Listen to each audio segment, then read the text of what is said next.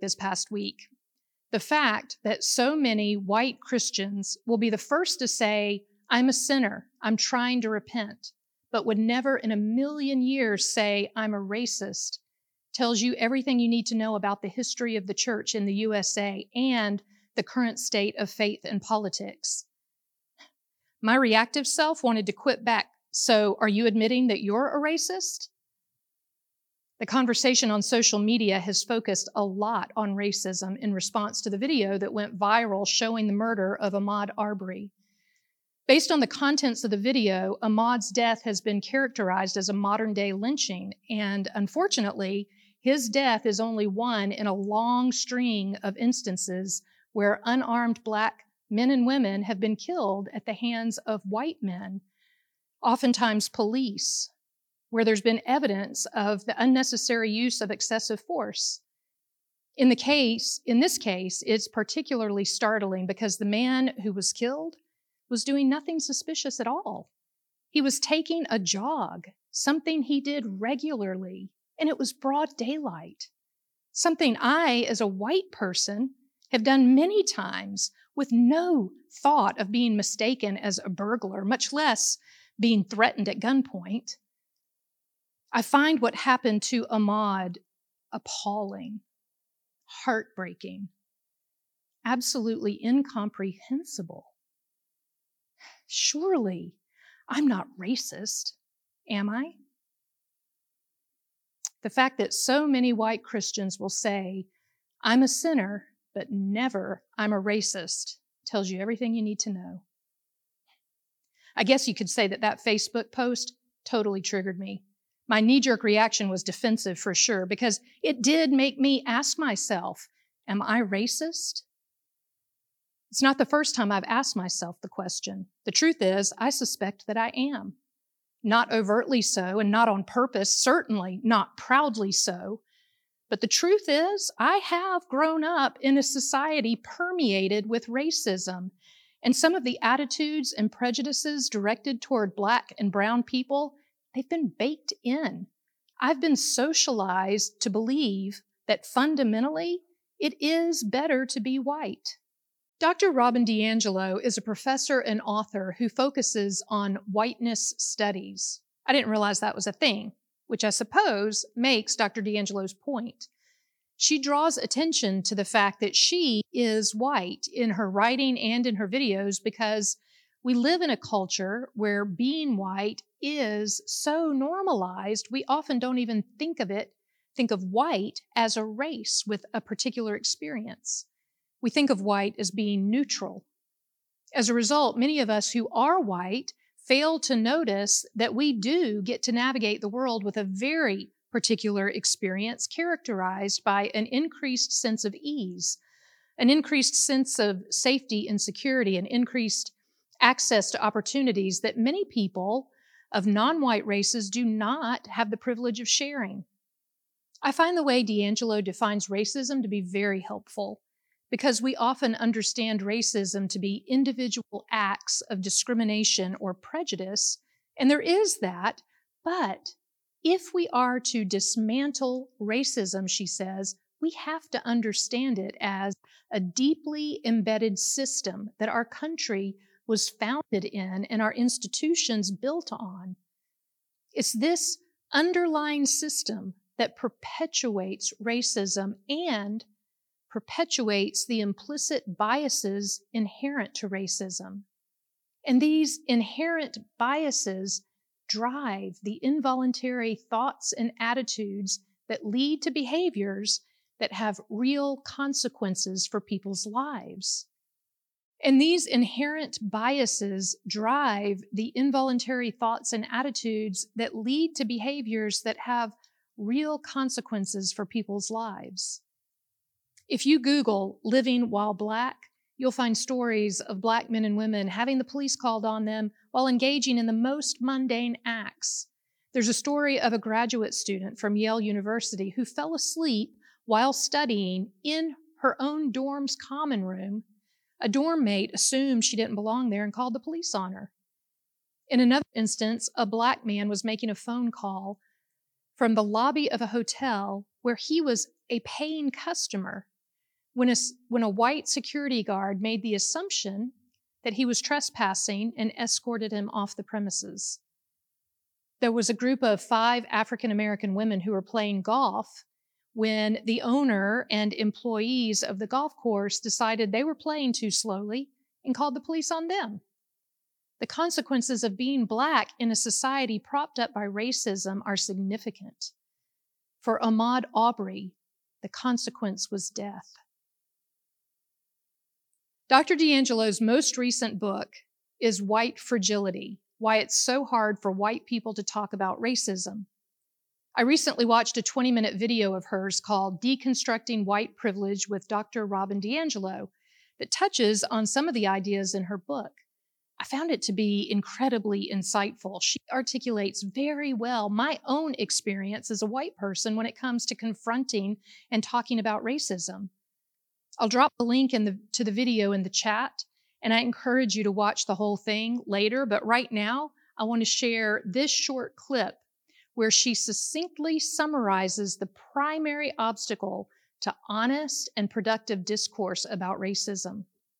One of the most effective adaptations of racism since the civil rights era is this idea of a racist is a bad person, and if you're not racist, you're a good person. What I call the good bad binary. And we can all fill it in, right? So if you're racist, then you're prejudiced and mean spirited and bigoted and ignorant and southern and probably drive a pickup truck. So we got some classism in there, right? This is our uh, racist. And if you're not racist, you're good and you're progressive and you're open minded and you're educated and you're northern.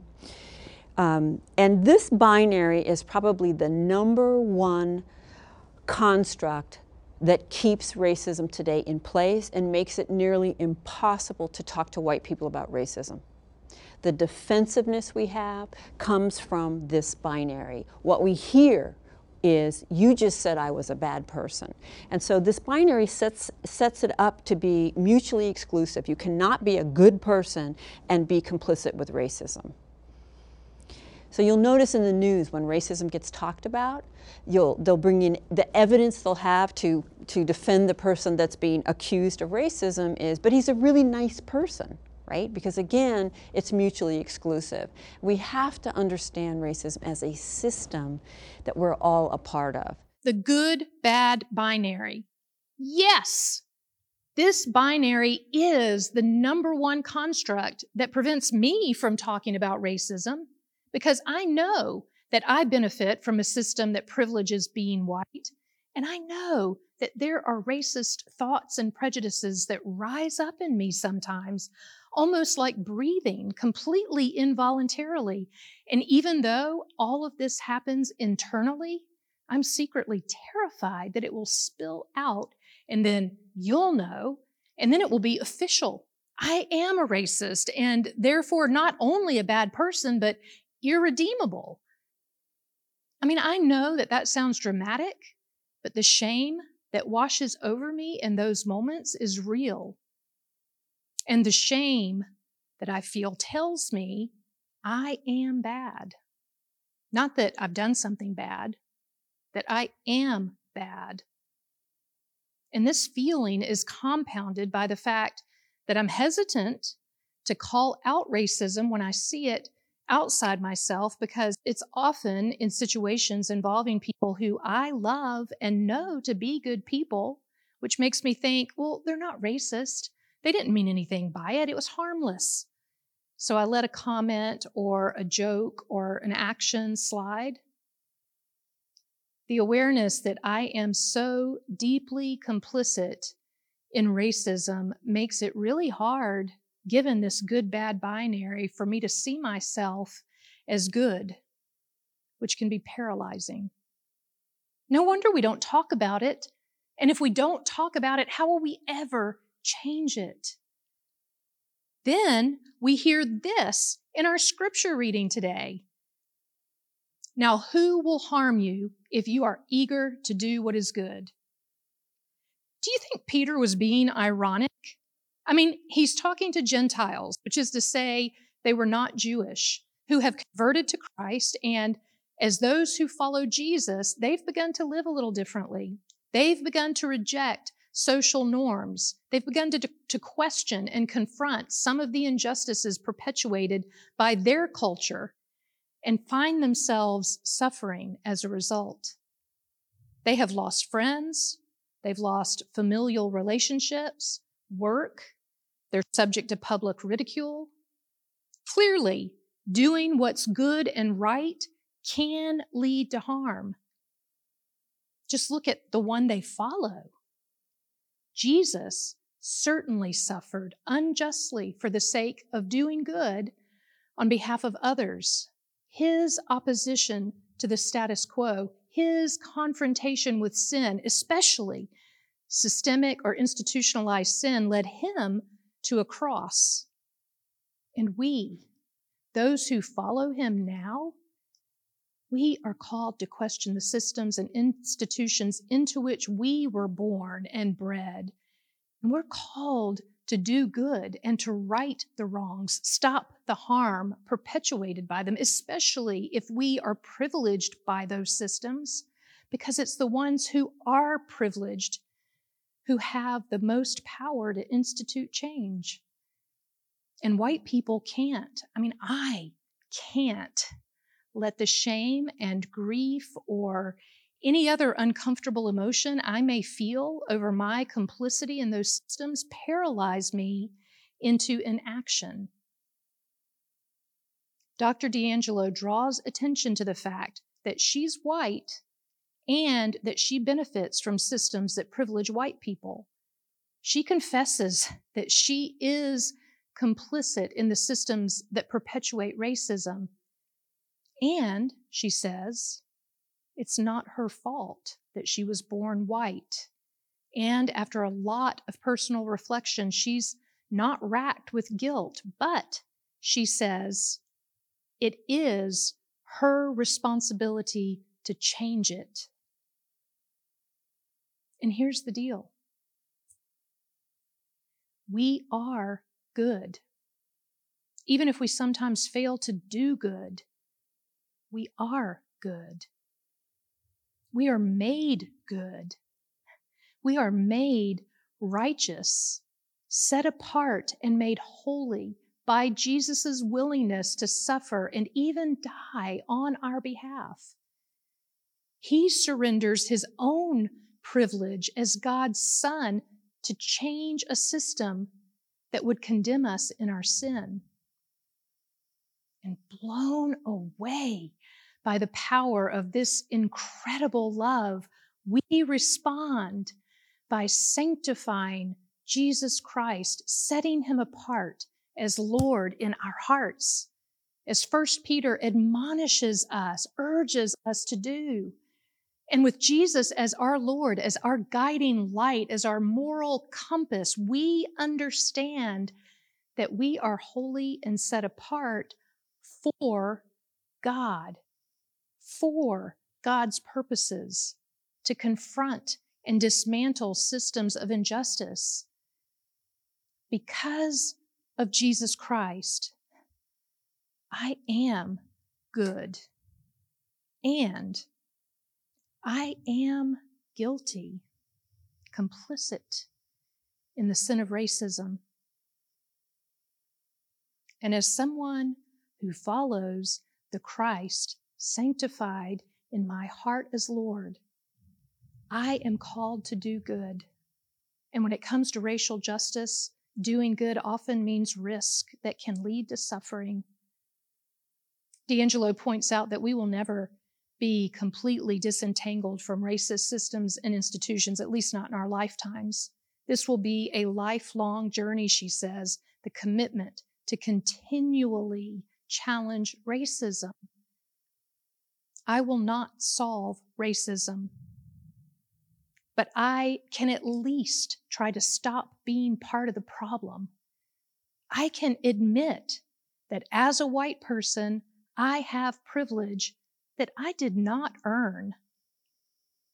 I can recognize that there is implicit bias woven into the very fabric of our society that says it's better to be white. I can educate myself about racism and I can question information that sounds biased or inaccurate. I can expose myself to the perspectives of Black and Brown people.